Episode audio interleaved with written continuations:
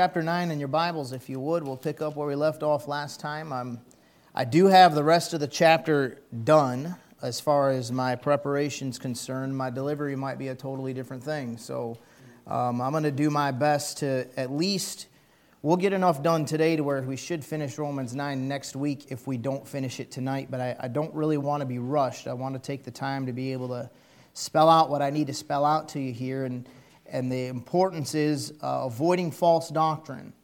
Uh, but the beauty of this is, as we start looking at the right doctrine on this subject, there's some applications here to our life that'll give you something that'll help you out in your personal walk with Jesus Christ. And uh, that's very, very important to me um, as a pastor. And when I think about you and I think about myself and, and I think about where we're going, I want you to get out of church what you need from church. And that is a closer walk with the Lord. If you stop and think about that for a minute, it's up to you. Did you hear me? Yeah. It's up to you. You can get as close to God as you want. That's right. He did everything that needs to be done. He traveled how many billions of light years down here to this planet on the backside of a galaxy somewhere to bleed and die on a cross of Calvary to take away your sin and make a way for you to go to heaven. I mean, somebody that would go that far for you and do that much for you when you were unlovable, dead in trespasses and sins, lost and on your way to hell, and had nothing to offer him, because let's just stop and be realistic for a minute. Let's not be religious tonight. Let's be realistic. Realistically, regardless of what you hear in church nowadays, realistically, what can you and I offer God?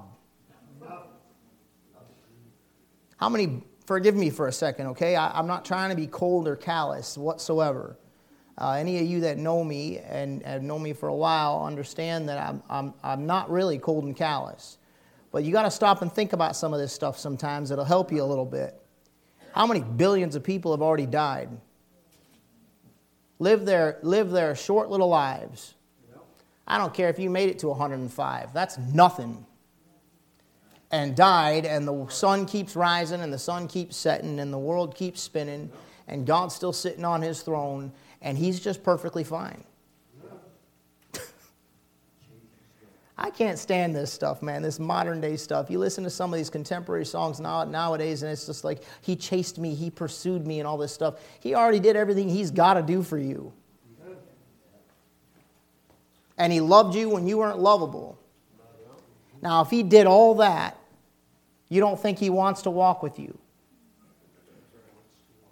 To me, that blows my mind. That God wants to walk with me when I have nothing to offer Him. We were looking last week at this verse 13 in Romans 9. He said, As it is written, Jacob have I loved, but Esau have I hated. Oh, we're talking Bible tonight, right? We're talking about giving you the truth, right? We're not being religious. Where, when have you heard a modern day preacher get in a pulpit and preach this verse? You know, the Bible says God's angry with the wicked every day. It says that the wrath of God, in John chapter 3, if they believe not, the wrath of God abideth on him. These six, things that the Lord hate, yea, seven are an abomination of him a proud look, a lying tongue, hands that shed innocent blood, a heart that deviseth wicked imaginations, feet that are swift of running to mischief, a false witness that speaketh lies. He didn't say he hates the lie, he says, I hate the false witness that speaks the lie. And he that soweth discord among the brethren. He didn't say, I hate sowing discord among the brethren. He said, I hate the guy that's liar, and I hate the guy that sows discord. Well, they'll say it's, you know, an unfortunate rendering, or hate doesn't mean hate. You think God doesn't hate sinners when he throws them into hell for all of eternity? That's still in the Bible. You know that, right? Don't, don't listen to these lying fools that tell you Jesus never preached on hell. I had a lost guy come to me, a doctor. He come to me and he, we were having a discussion, and he was like, "Well, I read this article, and all the all the faith leaders said that you know Jesus never really spoke about hell." I said, "Man, don't listen to the faith leaders." I said, "Please." I said, what, what, are, what are they, te- where are they getting their facts from? I said, I read my Bible a few times every year, and I've been reading it for years and years and years, and I'm telling you, you cannot read through the Gospels and the preaching of Jesus Christ and not see that he preached on hell more than he preached on heaven. Some of the most violent passages of scriptures you're going to read in your Bible is him warning you about hell. He said, If thine eye offend thee, pluck it out. If thy foot offend thee, cut it off and cast it from thee. Black!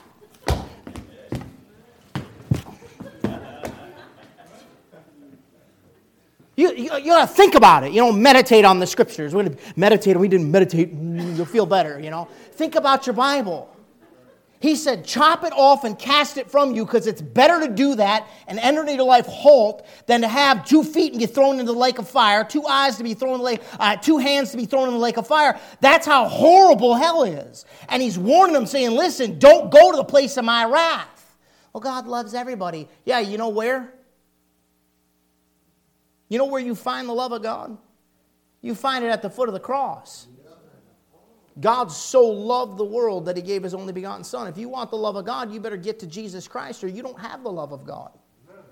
So God does hate some things. And to be honest with you, God hates some people. He died for people he hates. You know what he said? He said sodomy's an abomination. And then he burned up a city for it. And then in the New Testament, he tells them as you're preaching to the church at Corinth, he said, And such were some of you, but you're washed, but you're sanctified, but you're justified in the name of Christ Jesus. You mean there was you mean in the church at Corinth there was homosexuals sitting there that used to be homosexual but got saved, got washed in the blood of Jesus Christ, got sanctified and are now the sanctified, purified bride of the Lord Jesus Christ. Yes, according to the Bible. I'm, I'm sick of preachers giving you one side of the story. You want the love of God, you want God to love you, you got, want God to hate you. He said, Jacob have I loved, but Esau have I hated. Why'd God hate Esau? We saw it last week. Esau didn't care about spiritual things at all. Esau didn't care about his birthright, which would have bared with it a, a, a, spiritual responsibility in the family and a spiritual pedigree. He didn't care about that, but he wanted the blessing. So he comes around looking for the blessing, and when he realizes he can't get the blessing, he has this kind of repentance where he's weeping and, and, and carefully with tears, and the Bible tells us there's no place of repentance for him. And the reason for that was not because God wouldn't forgive somebody who's asking for forgiveness. The reason for that, like I showed you last week, is because Esau was a fornicator and a profane person. He was a wicked man. In his heart, he wanted God's blessings without living up to the expectations God had to be blessed. You understand that, right? In other words, he was sorry that he got caught, but he wasn't sorry for what he had done. In other words, it's like, well, it's not really my fault, but yeah, I messed up, I made a mistake, but it's not really me because I'm actually a really good person and good people make mistakes and I just made a mistake. That's not repentance. Repentance is, do you know what I am? Woe is me, for I am undone. I'm a man of unclean lips, and I dwell in the midst of a people of unclean lips. It's, it's Job that says, I, have seen your glory and now I abhor myself. I hate what I am. I am guilty, God. I have no defense and I'm sorry. And boy, when somebody comes to God like that, God says, All right, forgiven. Just, just as far as the east is from the west, it's gone, man. It's, it's all good. That's repentance. You don't get that kind of preaching nowadays because preachers don't love you, they love your money. Well, what the Bible teaches us is that God hates some things, and he hated Esau. Now look at verse 14. What shall we say then? Is there unrighteousness with God? God forbid. For he saith to Moses, I will have mercy on whom I will have mercy, and I will have compassion on whom I will have compassion. So then it is not of him that willeth, nor of him that runneth, but of God that showeth mercy. Let's pray real quick. Father, I love you this evening. I thank you for the opportunity to be here. I thank you for your book. I thank you for what you've showed me. And God, I ask you to help me to be able to lay this out in a way that'll be clear and helpful to the people that are here tonight. And God, uh, in a way that'll, that'll burn in our hearts, Father, that'll wake us up. And it'll help us love this book more, love you more, and realize, Lord, that you're a great God. And that if we'll come to you, if we'll try to draw closer to you, if we'll give ourselves to you just like we are, Lord, with a humble heart, that you'll, you'll love us and you'll bless us and you'll help us. And God, that's what we need tonight. We ask it in Jesus Christ's name. Amen. Amen. Now let me teach this to you, and I want you to, I want you to listen on purpose. Let me teach this to you the way it's taught by people that say you have no choice. Because what we've been dealing with is two different things from this passage. This passage clearly and soundly rebukes two very common doctrines that are taught from the passage. Are you with me? So, so what happens with false doctrine is they take a verse here or a verse there, and they pull those passages or those verses out of their context and they don't compare other passages to those passages, but they'll grab something like this, and I'm going to show you how it works. I'm going to teach it to you their way. And one of the ways, one of the things that's taught from this passage is that God's done with Israel, never to return to her. And so now there's replacements for Israel. Some would say it's the church or whatever, right? Well, that is an absolute lie and a complete fallacy. God is not done with Israel. And this passage, by the time we get done with this chapter, we're going to have beat it half to death from the Bible. Number two, God sits in eternity past, and since God is sovereign, He picked and chose who would and wouldn't get saved. In other words, if you are elected to salvation, eventually you're going to get saved because you don't have a choice in the matter. God's grace will overrun you and overflow you with irresistible grace to where you'll finally accept Christ as your Savior. And if you aren't elected, you have no way of getting saved because you're not part of God's elect because in eternity past He didn't pick you. So you were born with no hope, and your goal is God's going to get glory out of your life by damning you to hell, period. The end of the discussion. There's nothing you can do about it. That's Calvinism. I also notice the hypocrisy that generally tends to run with most Calvinists, and there will always be exceptions that prove the rule. But generally, with most Calvinists, it kind of shocks me the way their whole family got elected. My wife's elect, my kids are elect, you know, because we all got picked. We're all special. Well, I mean, if God picks and chooses from eternity past, I mean, how come He didn't skip over one of your little brats, you know?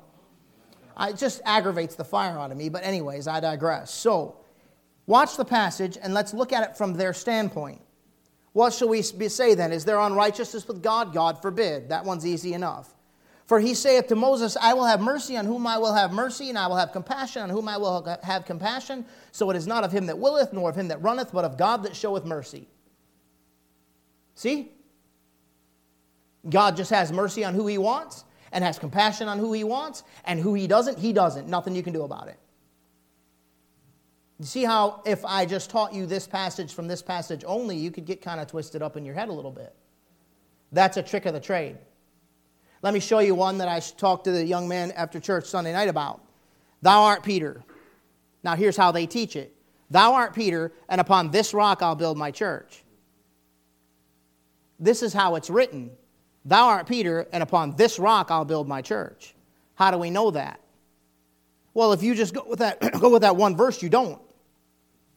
You dote about questions and strifes of words, which you're told not to do. But when you start running the references in your Bible, you know who the rock is? It's Christ. Very clearly in multiple passages of Scripture. You know who Peter is? He's a lively, stone. If you go read the book of Peter, built upon the foundation, the chief foundation is not the apostles. The, the, the foundation, they're the foundation, right? That's what Ephesians, I believe it is, tells you. Built upon the chief cornerstone, which is the rock, who is Jesus Christ. Peter wasn't the first pope. But that's what they do. They pull that passage out of the, out of the context and they privately interpret that passage, even though the Bible tells you no prophecy of the scriptures of any private interpretation. That means you don't get to interpret, well, what it means to me is, well, I don't, we don't care what it means to you. It doesn't matter what it means to you. It doesn't matter what it means to me. I don't care what it means to me when I'm up here. It has nothing to do with what it means to me. What does it say? And if I'm a little bit confused about what it says on that passage, I do what the Bible tells me to do, and I go line upon line, precept upon precept, here a little, there a little. the funny thing about that instruction on how to study your Bible is it, in one sense, it's there to wean you and help you grow and teach you the Bible. And in the next sense, the same thing is written that you might go, go and fall backwards and stumble. In other words, if you want to lie, God will give you a lie. And you know where you'll get it from? You know what Lucifer did? Hey, Jesus, it's time to go to war. I'm going to do everything I can to get you to fall, and I'm pulling out my A game. And he started quoting Bible at him. When it comes to studying the Bible, you better make sure you study the Bible the way the author said to study it. He said to rightly divide it. That's number one. He said line upon line, precept upon precept, here a little, there a little. That's number two. You compare scripture to scripture because the best commentary on the Bible is the Bible. And then number three, you don't privately interpret anything, your private interpretation or the private interpretation of that passage. Does that make sense? So when we come into something like this that's a little bit confusing, we got to start looking and say, wait a second, let's, let's find out what God means by this before we jump to the conclusion that, okay, God either had mercy on you or he didn't, and you're either saved or not saved, and there's nothing you can do about it. No, not at all. God hated Esau because of the decisions Esau made. His hatred for Esau and his judgment on Esau came up Esau made certain decisions, and his promise and blessing that was given to Jacob was after Jacob made certain decisions. Let me show you something about God. Go to Hebrews chapter 10. Keep your bookmark or something in Romans 9. We'll be back, but we're going to turn around a little bit tonight because we got to compare Scripture with Scripture and not privately interpret this so we know we got the truth. Hebrews chapter 10. Let me show you something about the Lord. He says, Let us, verse 23, sorry, Hebrews 10 23. Let us hold fast the profession of our faith without wavering, for he is faithful that promised. Here's what I want you to get from that. When God gives a promise, God keeps his promise. You understand that, right?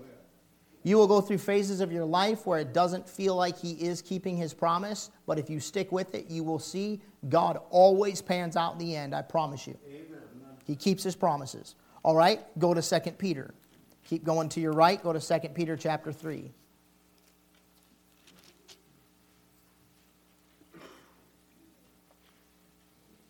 So God's angry with the wicked every day, right? Uh, the, the, be not deceived, God's not mocked, for whatsoever a man soweth, that shall he also reap. He that soweth the flesh shall the flesh reap corruption. He that soweth the spirit shall the spirit reap life everlasting, right? You reap what you sow. Is that true? 100%, right? How many of you know liars, cheats, thieves, immoral, wicked people, godless, depraved people, rapists, and murderers that get away with it? Drug dealers that ruin people's lives and think nothing of it because they're making money they could care less what they're doing to that marriage. They could care less what they're doing to the kids in the house. They could care less. They could care less. How many, how many of you know a good preacher that loved God that died young? I know some. I know some good dads, hardworking men, honest, moral, upright, upstanding men that got cut off early. You sit back and you look at that kind of thing and you think, man, sometimes you're like, I thought God said. Look at this verse 2 Peter 3 9. The Lord is not slack concerning his promise, as some men count slackness, but is long suffering to usward, not willing that any should perish, but that all should come to repentance. You know why some wicked, wicked people seem to keep going and keep going and get away with it? You know why? God sees their hell getting hotter every day. God sees their eternity getting worse and worse every day, horrors beyond what you and I can imagine. And so he's holding off, saying, maybe they'll come to my son. Maybe they'll come to my son. It's been paid for. Maybe they'll come to my son. You know what you got to do? You got to learn to trust God no matter what you see because God keeps his promises. Oh, what about the guy that got cut off early? Oh, I don't know. Maybe God saw more pain coming in his life than he deserved. Maybe God was walking through his rose garden and said, That one's perfect right now. I want him to come with me because the Bible says, Precious in the sight of the Lord is the death of his saints. Precious in the sight of the Lord. Ain't precious for those of us back here that missing somebody we love. But maybe God walks through his rose garden and plucks them when they're ready. Look at Psalm 138. I want you to show you something else about God. Psalm 138, look at verse 2. This is a very important verse for you all to get a hold of. Psalm 138 2.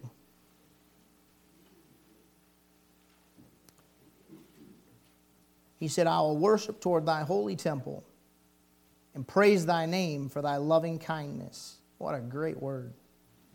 And for thy truth. For thou hast magnified thy word above all thy name.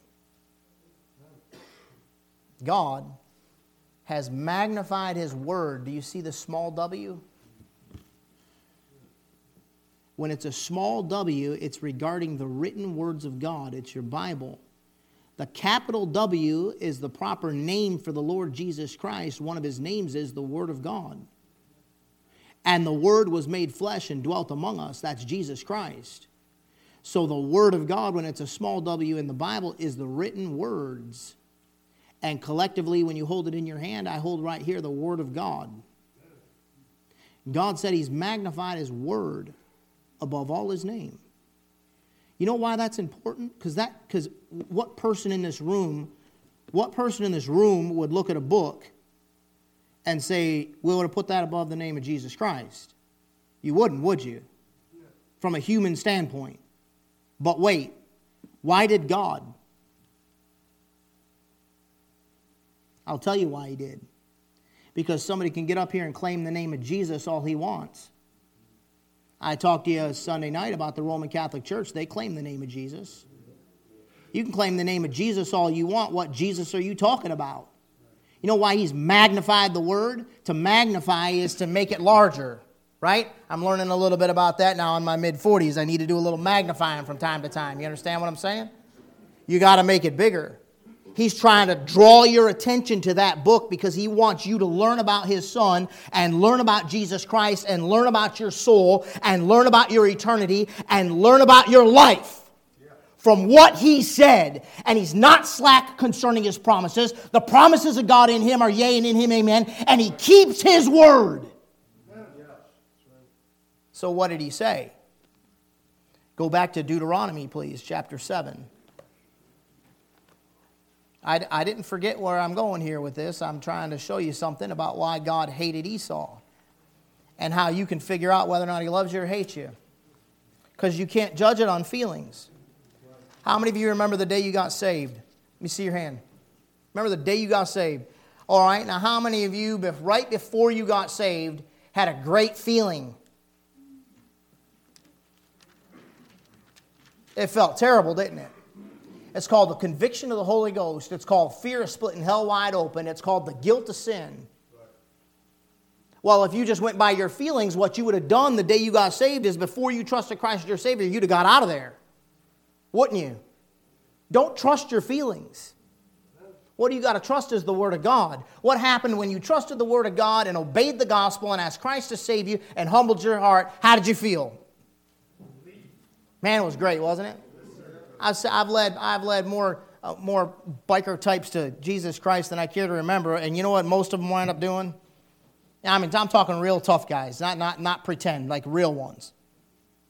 They get saved and they sit there, they look up, I'm trying not to let you see they're crying, you know, like, and then hug you like a little girl, you know, just, oh, preacher, thank you. That's a great feeling, man.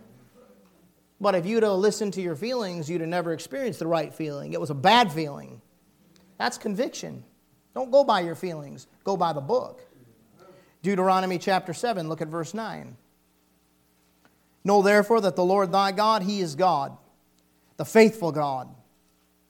Man, that's a good thing. You know, people are up and down, back and forth. I'm, I'm glad I got a God who's right on all the time, boy, he never messes up which keepeth covenant and mercy with them that love him and keep his commandments to a thousand generations. What is the condition of his love, of his covenant, of his mercy? There's a condition there, isn't there? You got to love him and keep his commandments. Now look at verse 10. And repayeth them that hate him to their face to destroy them.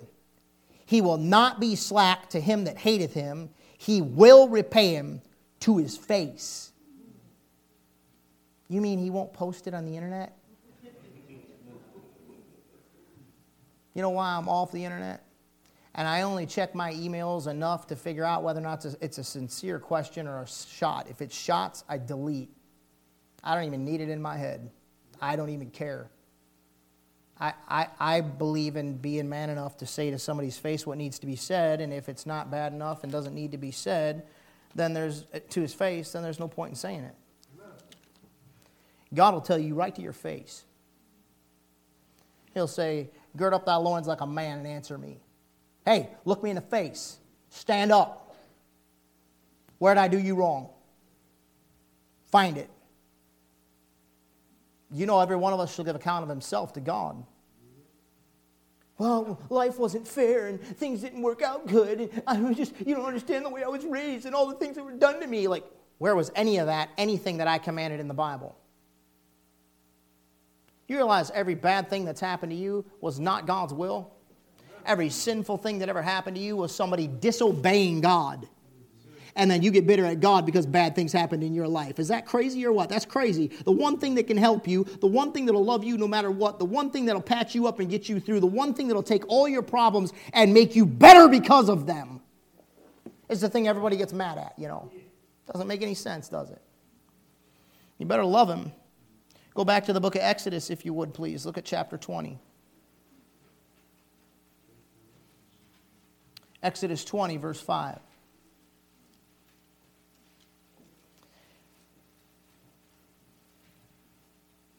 Thou shalt not bow down thyself to them, nor serve them, for I, the Lord thy God, am a jealous God, visiting the iniquity of the fathers upon the children unto the third and fourth generation of them that hate me. You say, wait a second. I thought the sins of the fathers weren't supposed to be visited on the children. Yeah, if the children get a brain. Did you hear me? If the children get a brain and say, I saw what happened to dad, I saw what happened to mom, I'm not following that example. I'm following God. God won't visit your father's sins on you if you give your heart and life to God. But you know what most people do? I'm never going to be like my parents. And you know what you do? you wind up doing exactly what your dad did. I'm never going to do to my kids what my dad did to me. You know what you're going to do? You know why? You will. I know, I, just trust me. You will. You know why? It's called familiar spirits. It's visited on the children under the third and fourth generation of them that hate me. Familiar, the root word of familiar is family. It's a devilish thing. My dad's a drunk, I'll never be a drunk. And then you, you make God just like maybe an afterthought in your life, and you wind up doing exactly what your dad did because it runs in the family. My dad got saved. He called his, uh, uh, there's five total, so he called his three brothers in, and he has one sister. She's older. And he sat them all down and he said, Listen, the Reagan man curse stops here. You're all getting saved. You know, they eventually did. I don't think that day it worked, but eventually they realized. But yeah, there's that when I look at my family, I see a curse running through on both sides, the Camerata side and the Reagan side. There's particular sins that run right down through the family, and I won't get into the details of them, but it's like just like clockwork, and they always hate their dad. You know how to break the curse? Love the Lord hating your dad ain't going to break the curse. It's going to be a tool of the devil to make you more bitter and to just feed that negative, angry, unforgiving, hurtful spirit. Instead, you give your heart and life to God Almighty and you say, Lord, I just want to be your man. That's all I want. I want to be whatever you want me to be. And you watch God make something special out of you. Look at the next verse showing mercy unto thousands of them that love me and keep my commandments. I'll take the mercy, thank you. Look at Exodus 33. I told you before you started the message that I have a hard time walking away from a fight. Let me tell you, I'm not stupid, though. I'm not stupid. There's one I don't want to square off with, and that's God Almighty. I fear Him. And I don't fear Him in the sense of I'm sitting around paranoid all the time. I fear Him in the sense that I don't want to step outside of what He's told me to do, I don't want to go against Him as long as I'm walking with Him and doing my best, He's awful merciful to me even when I do mess up. As long as I love Him and I'm trying, He's such a safe place. Exodus 33, look at verse 19. And he said, I'll make all my goodness pass before thee, and I'll proclaim the name of the Lord before thee. This is him dealing with Moses personally. And I'll be gracious to whom I will be gracious, and I'll show mercy on whom I will show mercy. Well, the Calvinists say, see, God picks and chooses who he's going to be gracious and merciful to. Now, wait a minute. When God made this promise to Moses, how much has Moses been obeying God and following God? An awful long time. See, as you run the references in this Bible about God's mercy and God's love and God's anger and God's judgment, it's always based on the actions and the heart of the individual. It has nothing to do with God picking and choosing who will and won't this, that, or the other. Now, keep your finger here in Exodus and look, look back at Romans, because we're coming right back to Exodus, and we're going to explain this from the text. We're going to let the Bible interpret the Bible. So keep that mark in Exodus and look at Romans. Look at the next portion, verse 17. For the scripture saith unto Pharaoh, Now watch this. Here's how they teach it. Even for this same purpose I raised thee up, that I might show my power in thee, and that my name might be declared throughout all the earth.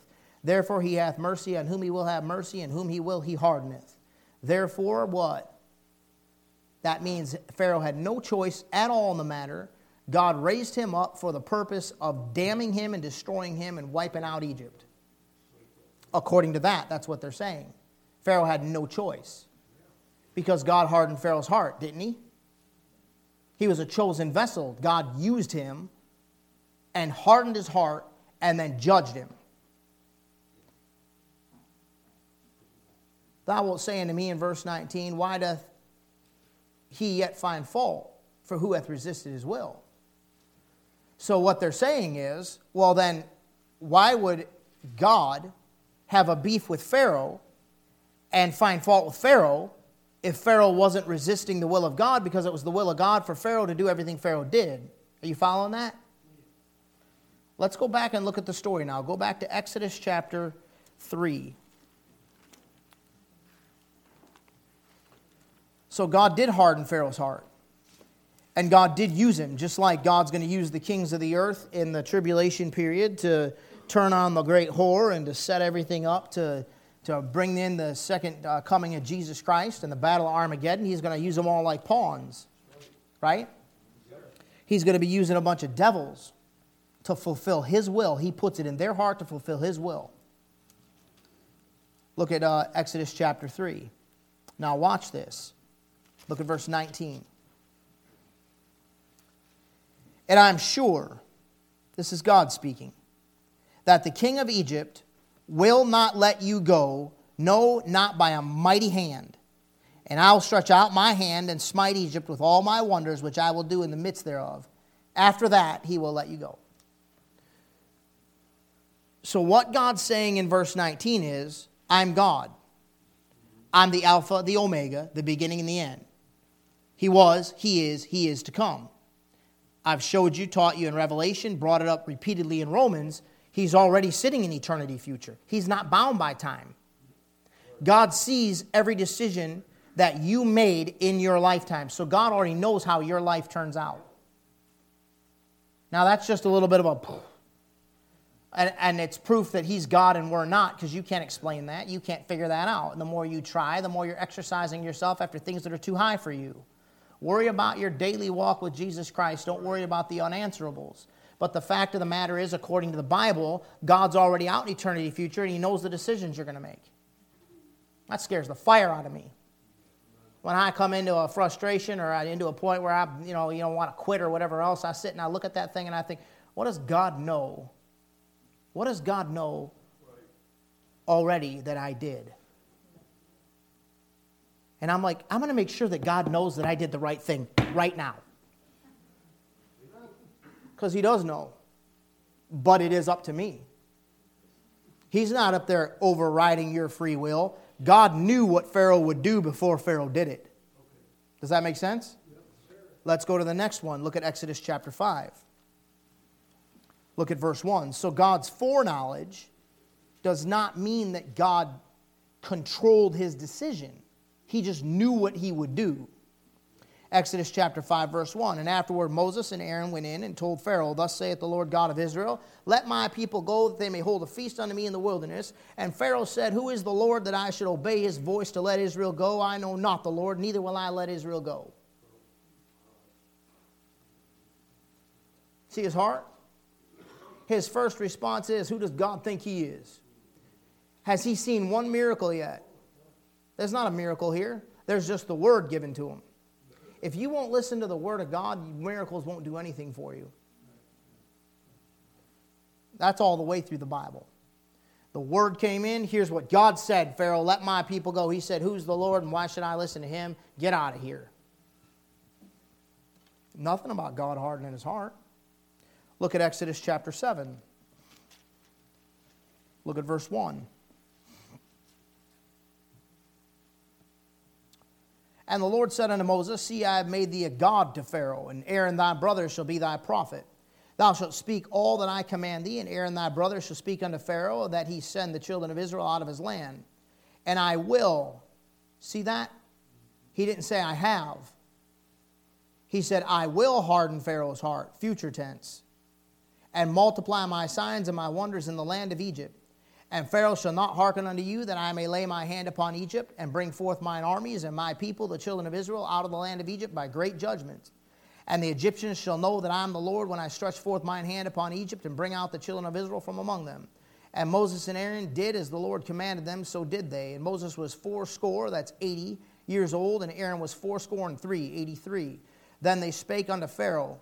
And the Lord spake unto Moses and unto Aaron, saying, When Pharaoh shall speak unto you, saying, Show a miracle for you, then shalt thou take uh, uh, thy rod and cast it before Pharaoh, and it shall become a serpent.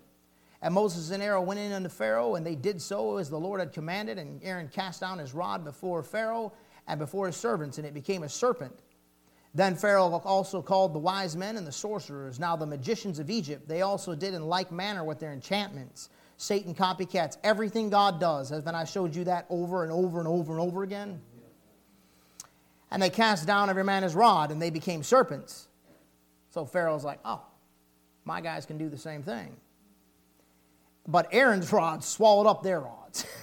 That's kind of cool. And he hardened Pharaoh's heart, that he hearkened not unto them as the Lord had said.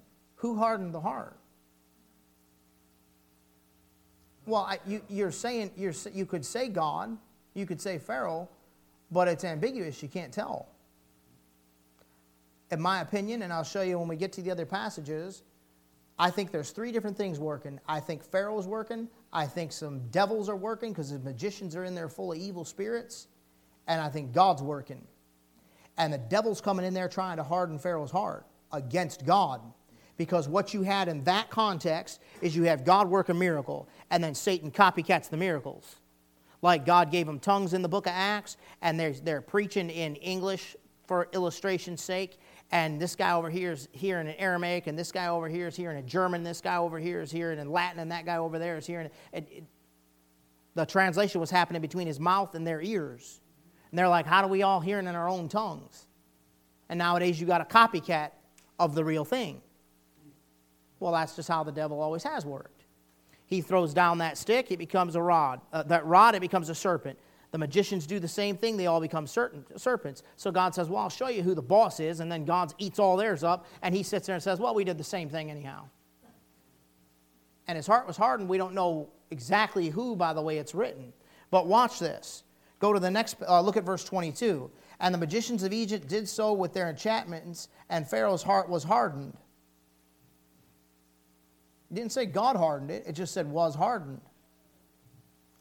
Neither did he hearken unto them as the Lord had said. God prophesied what was going to happen. Look at Exodus chapter 8.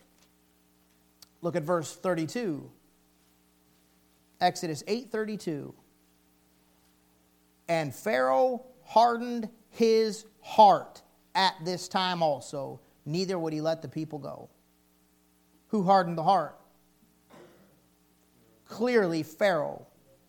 Based on the context of the other one, it looks like, all right, first God said, I will, so he hadn't done it yet. And then it looks like it was possibly a third party, could be Pharaoh, more than likely with some kind of spirit in the room. Haven't I told you God and the devil work so closely sometimes you can't tell the difference? Look at Exodus chapter 9. We're almost done. Hang in there. We're almost done. Exodus chapter 9, look at verse 7. And Pharaoh sent and beheld, there was not one of the cattle of the Israelites dead, and the heart of Pharaoh was hardened, and he would, did not let the people go. You know what this guy is? He won't listen to the Bible when the Bible gets preached. When the preacher walked in and said, Hey, Pharaoh, God said, let my people go. Who does that preacher think he is? I ain't listening to that. I don't like the way he said it. Come strutting into my courtroom like that with all that boldness and walk up and look me straight in the face and start telling me what to do when I'm the stinking boss around here. Who do you think you are? Who is the Lord? Get out. What a wicked heart. You see why God chooses preaching? You know what preach means? To proclaim loudly. It has to do with stab or thrust. How do you like that? You know why nowadays they won't say preach? Don't preach at me, not even in church. We're going to speak talks because preaching is offensive. The preaching of the cross is to them that perish foolishness, but when watch which are saved, it's the power of God. God chooses the base things. Nobody's going to respond to that. Well, I don't know. We've seen plenty respond. I figure a lot of times the reason that they yelp is because when you throw a rock at a pack of dogs, the one that gets hit's the one that screams. I just don't like him. Oh. Must have been right on, huh? He wouldn't listen to the Word of God. So, since he wouldn't listen to the Word of God, nothing else is working either. You know, the gentlest way God can deal with you as a Bible is preaching. Look at verse 12, Exodus 9 12. Now, watch. So Pharaoh hardened his heart in Exodus 9 7. Now, watch Exodus 9 12. And the Lord hardened the heart of Pharaoh, and he hearkened not unto them as the Lord had spoken unto Moses. How many chances did Pharaoh have before God said, okay, fine.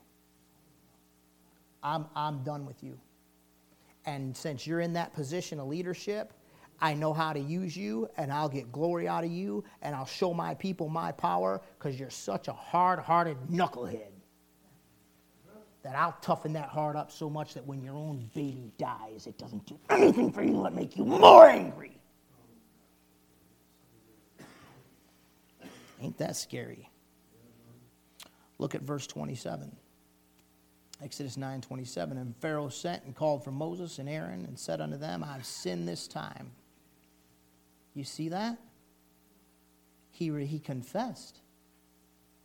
His heart is hardened. He's been pushing back on God, pushing back on God, pushing back on God, and now he's repenting. But, folks, this is a repentance that ain't the repentance God's looking for. It's like Esau, it's like Saul. He said, I've sinned. He knew he was wrong.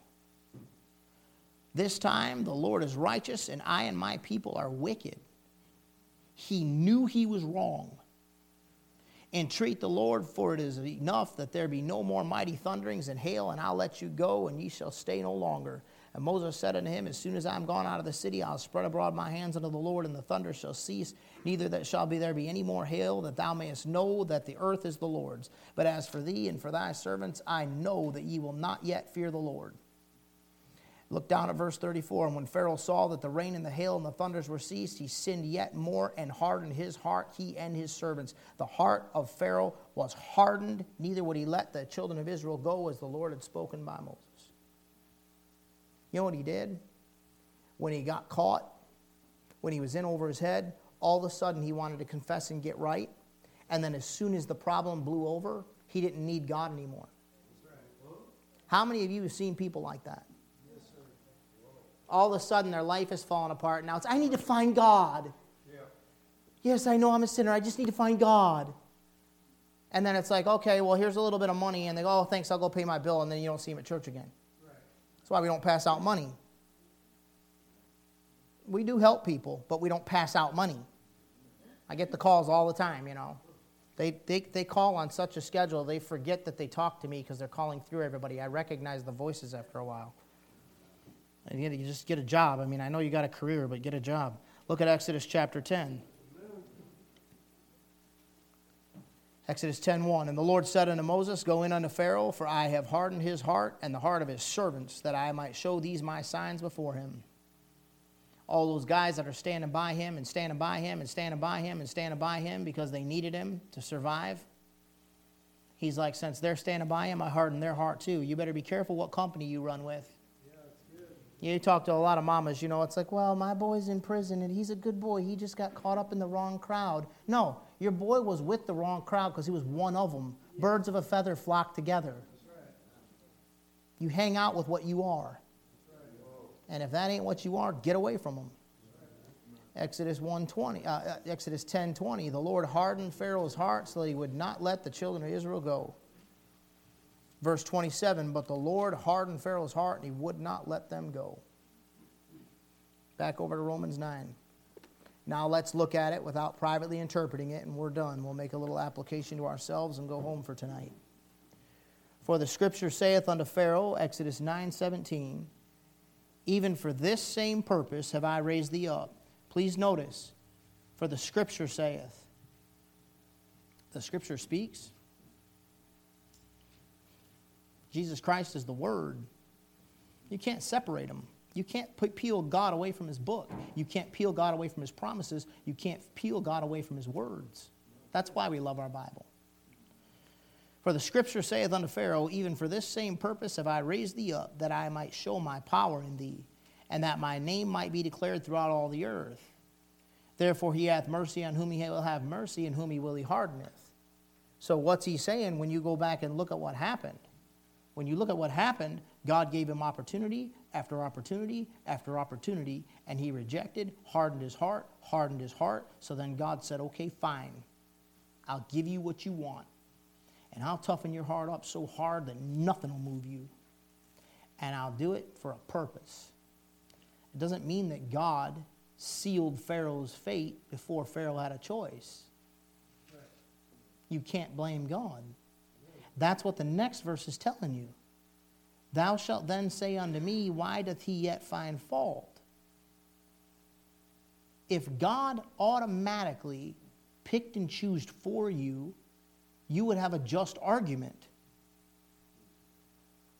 For who hath resisted his will?